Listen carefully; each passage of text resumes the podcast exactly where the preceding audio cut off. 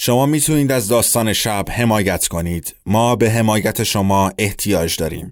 برای همین دو لینک در نظر گرفتیم که همراه پادکست های شبانه ما منتشر میشه.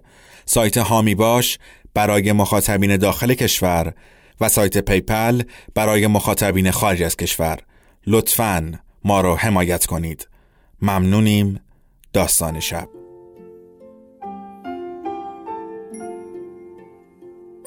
به موجب این سند شش دانگ صدای معصوم بماند برای وارثان داستان شب که در گذر سالها خواهد ماند. ارادتمند داستان شب.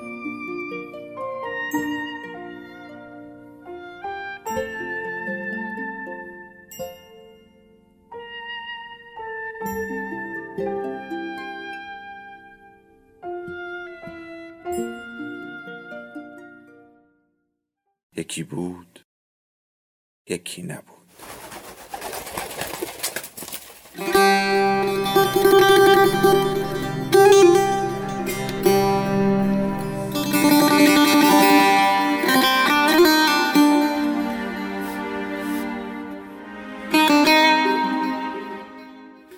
غلام رضا طریقی. حیات بی حیات حیات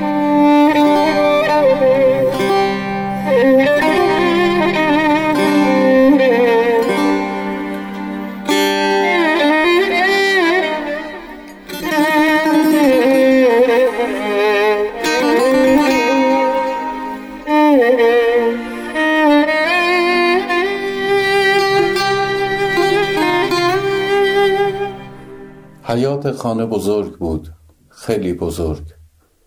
آنقدر که می توانستم مثل دوندگان دو ماراتون ساعتها بدوم و سرگیجه نگیرم. من کوچک بودم. آنقدر کوچک که حیات تقریبا کوچک خانه پدر بزرگ به چشمم بزرگ می آمد و می توانستم ساعتها با قدمهای کوچکم از این طرف و آن طرف بدوم و سرگیجه نگیرم.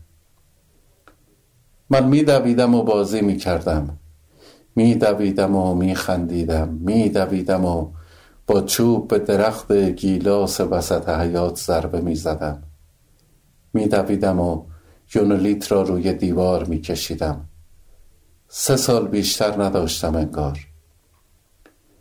من می خندیدم اما هر کس که از حیات رد می شد داشت سیر لب خور می زد داشت به کسی بد و بیراه می گفت دایی ها عصبانی بودند خاله رفته بود توی یکی از اتاقها و در را روی خودش بسته بود مادر داشت همه کارهای خانه را به تنهایی انجام می‌داد. پدر بزرگ ساکت بود آنقدر ساکت که هر کس او را می‌دید درباره سکته حرف می‌زد. مادر بزرگ روی پله های بالاخانه نشسته بود و گریه می کرد. گاهی یکی از دایی ها از اتاق بیرون می آمد و بدون کفش روی ایوان می دوید. می‌خواست برود و علی آقا را بکشد. بیشتر از بقیه دایی وسطی که همیشه عصبی بود میدوید و داد و بیداد می کرد. به محض اینکه یکی از دایی ها با فحش بیرون می مادر بزرگت جا می پرید و خودش را به او می چسباند. التماس می کرد بغلش می کرد دستش را می گرفت و تا آنها دست و پا بزنند و خودشان را آزاد کنند پدر از اتاق بیرون می آمد و با حرفهایی که من نمی شنیدم آرامشان می کرد. بعد دستش را می گرفت و می برد توی اتاق همینطور که صداهای بلند از اتاق می آمد مادر بزرگ دوباره روی پله ها می نشست و گریه می کرد. من همچنان بازی می کردم. نهایتا وقتی یکی از این اتفاق ها می افتاد چند دقیقه می ایستادم به تماشا و بعد دوباره به بازیم ادامه می دادم. حسن ایستادن من این بود که پدر بهانه برای آرام کردن دایی ها گیر می آورد. به من اشاره می کرد و می گفت زشته بچه ها دارن نگات می کنن. بعد که همه می رفتند مادر می آمد و می گفت نه تر چیزی نیست دارن حرف می زنن. و من دوباره به بازی کردن ادامه می‌دادم. نمی‌دانستم چه خبر شده. فقط می‌دانستم امروز روز خوبی نیست. دیشب همه ما در خانه پدر بزرگ بودیم. در اتاقهای تو در توی این طرف حیات بودیم که مشتی صدقلی آمد و رفت پیش پدر بزرگ. پدر بزرگ در اتاق روبرویی بود. همان جایی که الان هم هست. بعد همه ساعتها راه رفته بودند توی اتاق تا مشتی صدقلی بیرون بیاید. من داشتم روی شیشه درها می کردم و نقاشی می کشیدم که دیدم در تاریکی مشتی صدقلی بیرون آمد و رفت. عجیب بود. پدر بزرگ هیچ مهمانی را بدون بدرقه راهی نمی کرد گفتم دای جان مشتی رفت.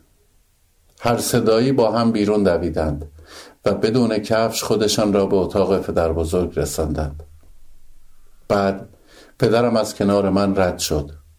با آرامش گفت بزار در رو ببندم. برو تو بازی کن پسرم بیرون تاریکه. مادر بزرگ بعد از رفتن آنها شروع کرد به دعا خواندن و اشک ریختن. مادر آرام در را باز کرد و رفت بیرون تا خبری از اتاق آن طرف حیات بیاورد. مادر بزرگ داشت به خدا التماس می‌کرد. از اتاق کناری هیچ صدایی نمی آمد انگار خاله که از صبح در را قفل کرده بود خواب بود.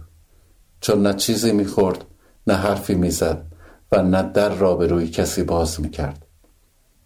چند لحظه از رفتن مادر نگذشته بود که برای اولین بار صدای دایی ها از اتاق پدر بزرگ بیرون آمد. داد و بیدادهای مبهمی که بینشان بعضی وقتها حرفهای زشت هم به گوش می رسید. مادر در اتاق را زد. پدر بیرون آمد و مادر آرام به او چیزی گفت. بعد مادر مثل آدمهایی که نصف شب از خواب پریدند با حالتی عجیب راه افتاد به طرف حیات از پله ها پایین آمد. نشست روی لبه حوز و گریه کرد. من صورت او را در آن تاریکی نمی دیدم اما صدایش را می شنیدم تکان خوردن شانه هایش را هم می توانستم تشخیص بدهم. همین که صدای گریه مادر آمد مادر بزرگ از جا پرید و دوید بیرون. رفت پیش مادر با او حرف زد و بلند گفت وای وای. بعد زد توی سر خودش و گریه کرد. آنقدر زد که از حال رفت.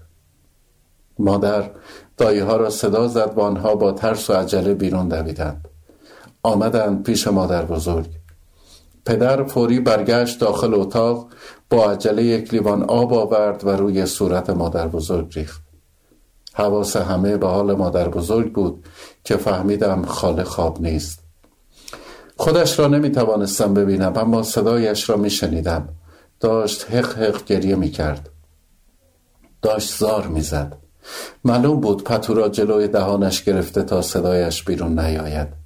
تنها من در اتاق بودم و صدای خاله را می شنیدم صدای ناله و نفرین در حیات بالا رفت. من به کار آنها کاری نداشتم. داشتم از دور و از پشت شیشه تماشایشان می کردم اما وقتی خاله گریه کرد من هم گریه کردم.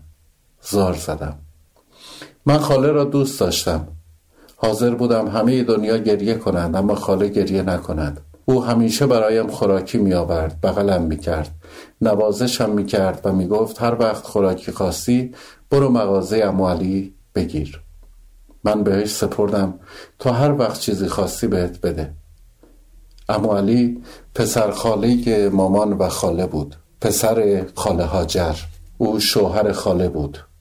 او تنها بچه خاله هاجر و مصدقلی بود و آنها باید از او بچه دار می شدند تا به قول خودشان بیوارث نمانند و خاله نتوانسته بود از او بچه دار شود و حالا آمده بودند که مغازه امو علی کنار میدان تعذیه بود و من همیشه وقتی تعذیه تمام می شد می رفتم که پیش او آب بخورم و او خوراکی های رنگارنگی هم به من می‌داد و مرا می نشان تا پدرم دنبالم بیاید.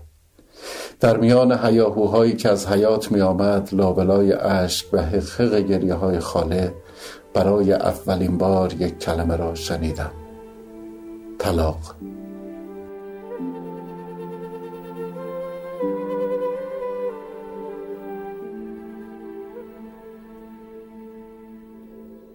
داستان شب بهانه است. برای با هم بودن دور هم نشستن شنیده شدن.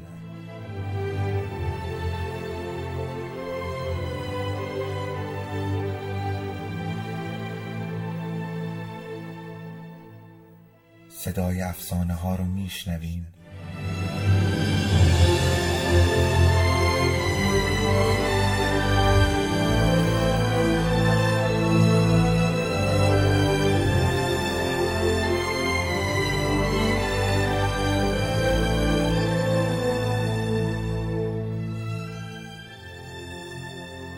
شبتون بخیر.